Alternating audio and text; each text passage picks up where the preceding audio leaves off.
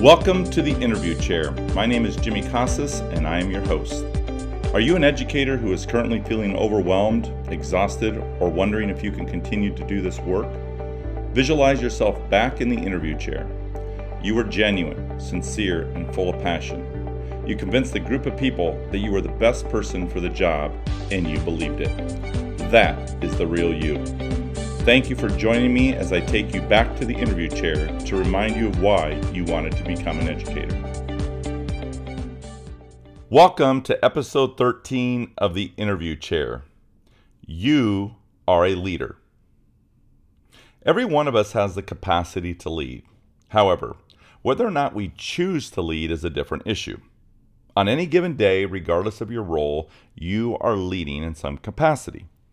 There are parallels that exist to the way staff and parents view some administrators and the way students and parents view some teachers.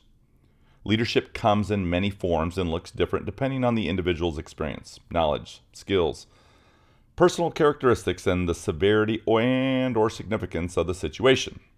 Every time a decision is made, you lead. You lead when you initiate a conversation or contribute to a discussion. You lead when you present information or go out of your way to help a student with an assignment or lend a caring ear. You even lead when you serve as an unofficial mentor to a colleague or when others notice your tendency to always see the best in others. You lead when you take great pride in or care deeply about your students, your colleagues, and your school. So, then why do so many educators still not see themselves as leaders? And just as important, why aren't more people seeking leadership positions? What are we afraid of? Are we afraid if we say or do the wrong thing that we will be criticized? Do we worry that others will judge us harshly if we err in our decisions? Have our expectations taught us that leading makes us vulnerable and open to failure? Do we hesitate because we have witnessed our own personal behavior and how we treat others and gossip about those who are not able to live up to the standard of what it means to be an effective leader. I would suggest that if we were to ponder these questions honestly, that we may end up with a response that looks something like this. Well, Jimmy, yes, yes, yes, yes, and yes. Leading and seeking a leadership role within an organization can leave us feeling vulnerable. No doubt about that. No one enjoys having every decision scrutinized, criticized, or living under the constant pressure that others may judge us harshly or unfairly if we fail to make the right decision. Perhaps we fear that we will be defined by whether or not we are able to live up to the standard of what it means to be an effective leader. I mean, after all, how we define leadership and what it looks like is up to us. So imagine yourself back in the interview chair. What would you say? Can we be a leader and still ask for help? Can we be confident and still have doubt? Can we expect excellence and still be empathetic? Can we be direct and still be kind? Can we work with urgency and still be patient? Can we be strong and still be vulnerable? How would you define yourself? Regardless, I still believe that you are a leader. There isn't a day that goes by in the work of an educator that is free of challenges, my friends. The never ending stream of problems and challenges that flows across our paths during the course of an entire school year can leave even the most positive and passionate person feeling exhausted and depleted. It is easy to get sucked into the daily minutiae that drains our energy and overwhelms us with a laundry list of things to do.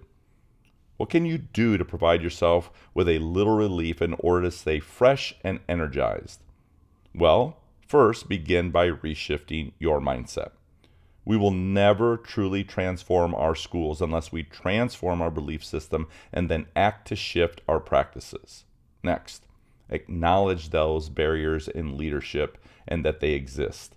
Leadership was never meant to be a committee of one, and we must recognize that the most successful organizations are transparent in addressing the barriers that exist and are intentional in cultivating a culture where everyone is given an opportunity to lead, and more importantly, is encouraged, invited, and inspired to want to lead. So consider the following leadership styles just for a second First of all, let's take Mark. Everyone thought Mark was a nice guy. Maybe you have this person in your organization. Mark had a heart of gold, and staff and parents liked him. He would spend countless hours at the school, often the first to arrive and the last to leave. Mark never said no to anything or anyone, but then he would quickly become overwhelmed with all of the things he had to do. And then when he failed to get things completed on time or the result did not meet the standards others expected, he would be quick with an excuse and then scramble to get it done. This had been his mode of operation for 14 years because it was easier for him to manage it this way than it was for him to have the difficult conversations with those who had dropped the ball. Now, on the contrary, there was Steve. Do you know a Steve? See, Steve could be a little curt at times, resulting in staff and parents not always wanting to approach him. He demanded a lot from others. Many people saw him as a strong leader, others feared him. At times, his persona came across as, well, arrogant, because every decision had to run through him, giving others the impression that he knew more than they did. On the rare occasion he did ask for input, staff would hesitate due to his propensity for getting defensive. Nevertheless, most gave him a pass because student achievement data had remained steady during his four years at the helm. Then there was Andrea. She was passionate, intelligent, driven, and had come across in her interview as a strong advocate for teachers. She was a visionary with great ideas and had an ability to articulate those ideas in a way that generated enthusiasm and hope during her first year. However, now in year two, the initial energy was starting to wear off. Ironically, although Andrea was well spoken, her lack of communication in terms of details about curriculum, programming, and policies was creating anxiety among the staff. Morale was beginning to waver, with all indications pointing to the lack of accountability and follow through with consequences for poor student behavior. The scenarios I just described above leave me with the following questions. If I asked which leader would you prefer to work with, who would you select? Would you select Mark? How about Steve? Or would it be Andrea? Would your response change if I asked you which leader do you think was more effective? What attributes do you believe contributed to their success? Which behaviors generated potential damage to their credibility as leaders? Undoubtedly, there are a plethora of issues facing us in education today that can burden us and paralyze us to remain stagnant or worse yet, blame others for our lack of success. I recognize that being an effective leader is not simply about being able to inspire others through our words or actions. Nothing is that simple, especially when it comes to leadership. Successful leaders recognize that everyone in an organization has strengths, skills, and talents and that if we cultivate those, they can help move a school forward in a more efficient, effective, and positive manner. The ability to draw on the collective knowledge and wisdom of staff members and then lean on them to help navigate potentially treacherous issues are traits effective leaders possess. By investing in others, you will learn it's not about a title, but about making a significant difference in each other. The fact is, building and district leaders are expected to serve more people. With that expectation comes greater responsibility. But that doesn't have to translate to something negative. Resetting your mindset that's so that you see your role as an administrator not as a title or job, but as a builder of people who utilizes those talents and those skills and that knowledge and those that disposition of others to influence them in ways that they not only see themselves as leaders, but others recognize them as leaders and want to emulate them.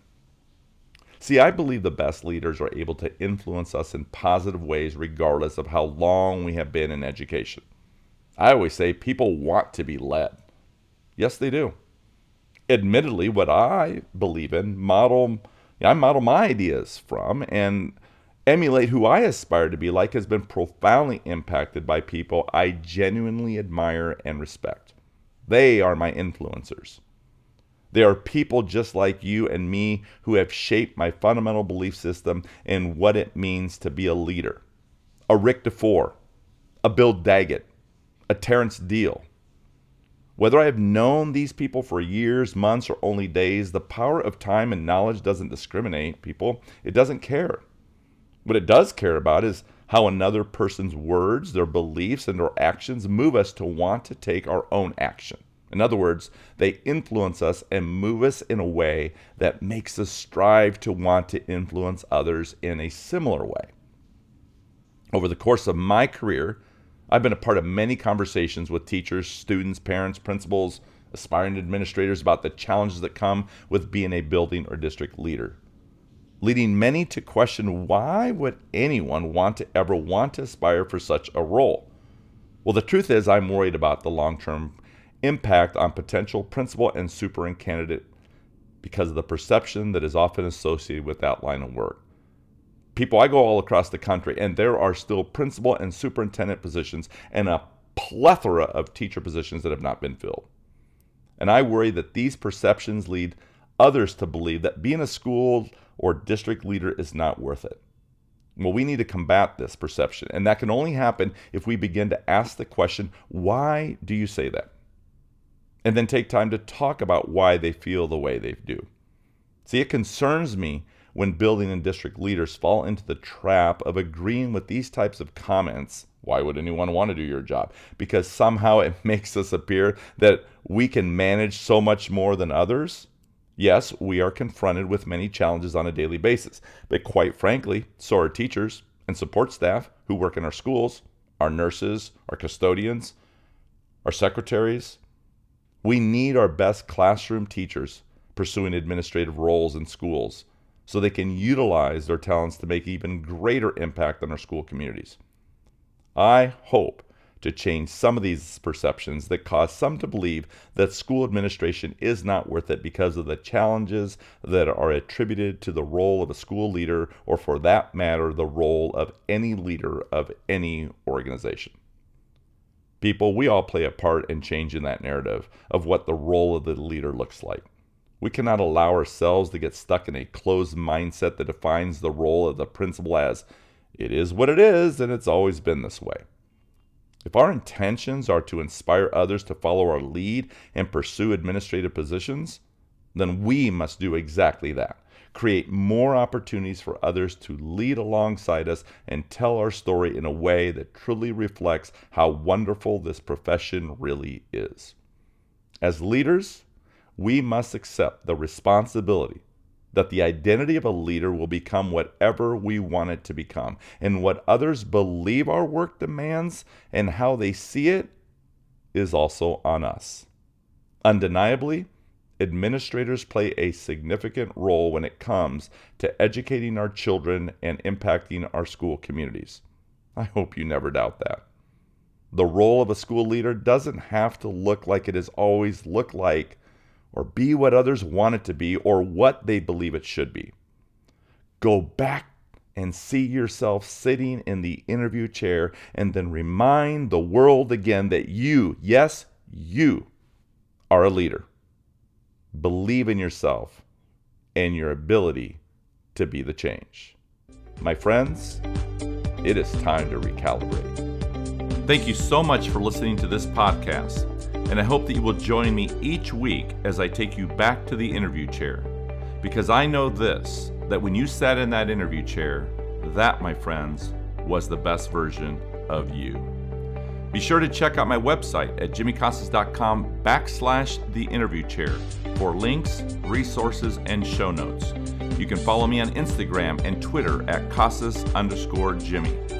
If you enjoyed today's show from the interview chair, subscribe to Spotify, Apple Podcasts, or anywhere you listen to your favorite podcast to ensure you never miss an episode.